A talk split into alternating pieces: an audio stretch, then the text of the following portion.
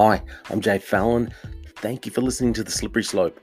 So, over every news headline this morning is China. China is making the headlines for, in my mind, all the wrong reasons. But uh, you know, yesterday we had this uh, ambassador from China. He made a what the Guardian described as a, a fiery speech, laying out terms that Australia has already declined. In another headline from Reuters, it says that China withdraws promise not to send troops to Taiwan if it takes control of island. Love the way it says if it takes control, when obviously that is their very uh, that is their end goal anyway. A crikey news here in Australia says possible reset for Australia China trade. And this is obviously after the talk uh, with the uh, with the Chinese ambassador from the Chinese ambassador yesterday. So they're putting a hopeful spin on it. I think it's uh, yeah very wishful thinking on their behalf and just shows where their morals, where their where their convictions really lie at. Uh, Newsweek says that China lays out its Taiwan plan in first report under Xi Jinping. This this report's very interesting. It goes on to say that China has released a major policy document outlining the strategic patience underpinning its objective of reunification with Taiwan.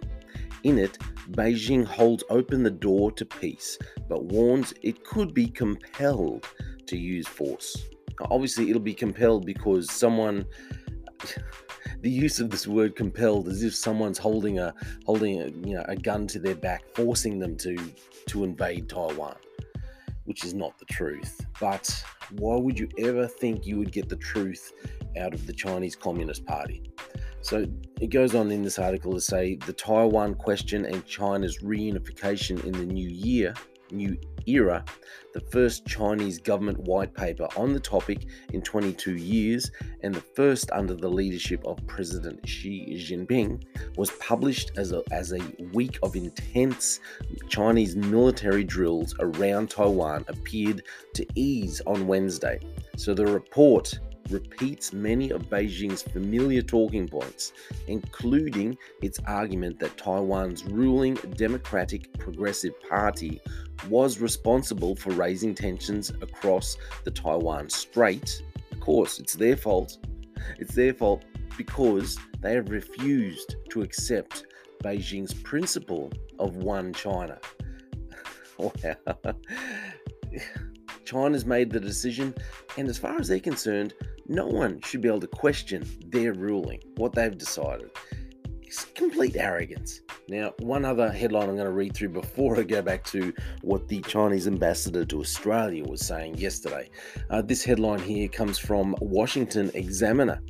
It says that war games find US and Taiwan can fend off China at massive cost. So, these war games conducted by a Washington think tank found that the US military could successfully defend Taiwan against a hypothetical Chinese invasion, but at the cost of massive amounts of personnel and materials.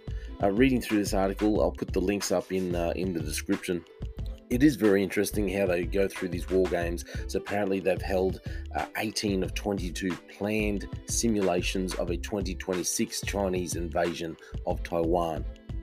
And um, yes, so, so, far they've won the vast majority of these these war games. But uh, wait and see. Look, I want to go back to this article which came from the Guardian, and it was regarding the Chinese ambassadors, what they said is a fiery speech so, this ambassador's fiery speech was the sound of China laying out terms that Australia has already declined, says The Guardian.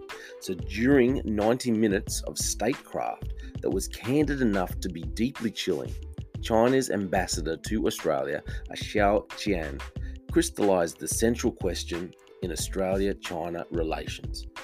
Xi's Australian representative, who was fluent, composed, and periodically sardonic in response to preamble heavy questioning at the National Press Club on Wednesday, floated a, a detente. How about more trade and less trash talk? Apparently, that's what they want. So, Xiao's pitch was simple Can we just return to the days when Australia and China engaged in lucrative and mutually agreeable exporting and importing? While muting our irreconcilable conflicts of values. Please, Australia, overlook all of the human rights violations that we engage in on a daily basis. Overlook all of that and just go back to, you know, making money together. That's what they want us to do. Uh, the ambassador had a preferred location for his regime sanctioned utopia.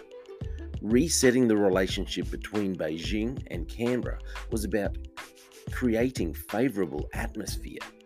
So, favorable atmosphere was apparently the precondition for everything the removal of current trade barriers, a potential face to face meeting between Anthony Albanese and Xi Jinping at the G20 in Bali, and visibility over the treatment of. Wow, this is weird. Visibility over the treatment of any Australians arbitrarily detained in China. He said the past five decades had demonstrated Australia and China could be partners despite having differences in political systems. Such a generous offer could only be accompanied by rules, however. I love the way they describe it as a generous offer. Okay. So, rule number one this is what China's laying out. Their rule number one was China and Australia must keep their quarrels in house the ambassador unfurled an analogy about a marriage to illustrate his point. It was one thing for a husband and wife to quarrel at home, but it's something else if they fight down in the street. It's going to change the nature of the marriage. What was required was a proper modality to handle the differences between our two great nations so that differences didn't hijack our cooperation.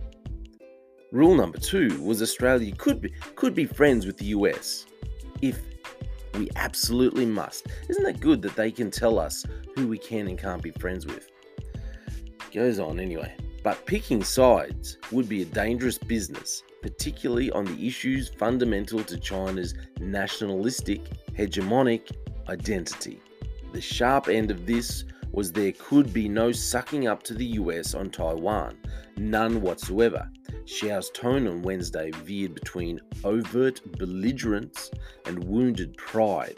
And the ambassador noted US House Speaker Nancy Pelosi had engaged in a public provocation by going to Taipei, in the process violating the one China principle. Ch- this childish behavior of conducting live fire exercises. So that was all bad enough, but it gets worse.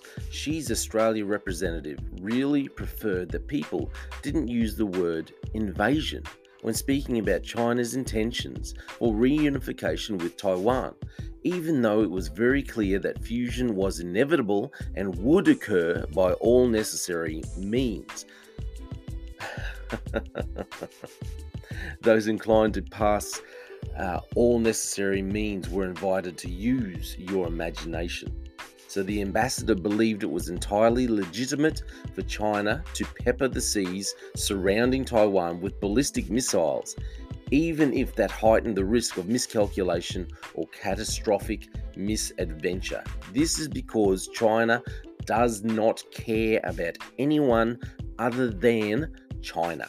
On wrapping up, I'm just going to go back into this analogy. So he unfurled this analogy about a marriage to illustrate his point. Just want to say what the Bible says. There's one thing about about marriage and how China and Australia, you know, are like a marriage, and they don't want to fight outside of the, you know, outside of the house kind of thing. They don't want to be seen to fight outside of the house because that would cause embarrassment. So it's funny when I was reading that, it seemed like China sees itself as the the strong male, okay, and Australia, and Australia is the the weak little housewife, and you know the the little housewife pointing a finger up the strong male. You shouldn't do this. This is wrong.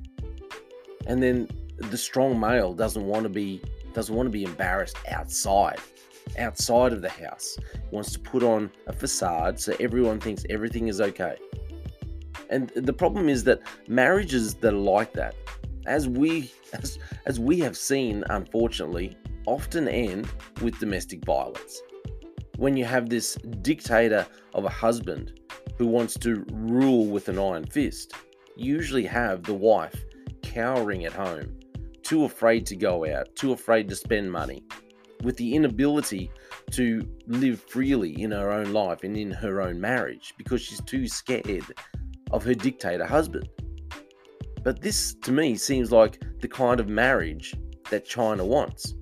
They want the marriage where they are the big, burly husband that tells the tiny little wife, you'll pull your head in and you'll do as you're told.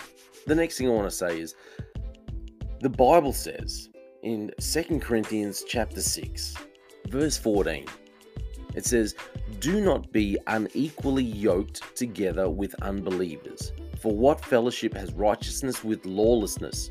And what common has light with darkness? And what accord has Christ with Belial? Or what part has a believer with an unbeliever? Now listen, I know this is this is specifically talking to Christians, but I believe this principle can still be held here. We are countries of vastly different principles and vastly different morals. I believe the Chinese Communist Party rules with an iron fist. They are ruled by a dictator. They rule the nation with brute force. We all know that. But what they want us to do is take the bribe. We have to forget about our principles and our morals so that we can make money. Accept the bribe. But that just means we're unequally yoked. Either we hold ourselves to higher standards or we'll go and roll around in the mud with the Chinese Communist Party just to make ourselves richer. And in my mind, that's just disgusting. That's my opinion. Don't be unequally yoked with the likes of Chinese Communist Party. Thank you for listening to the Slippery Slope.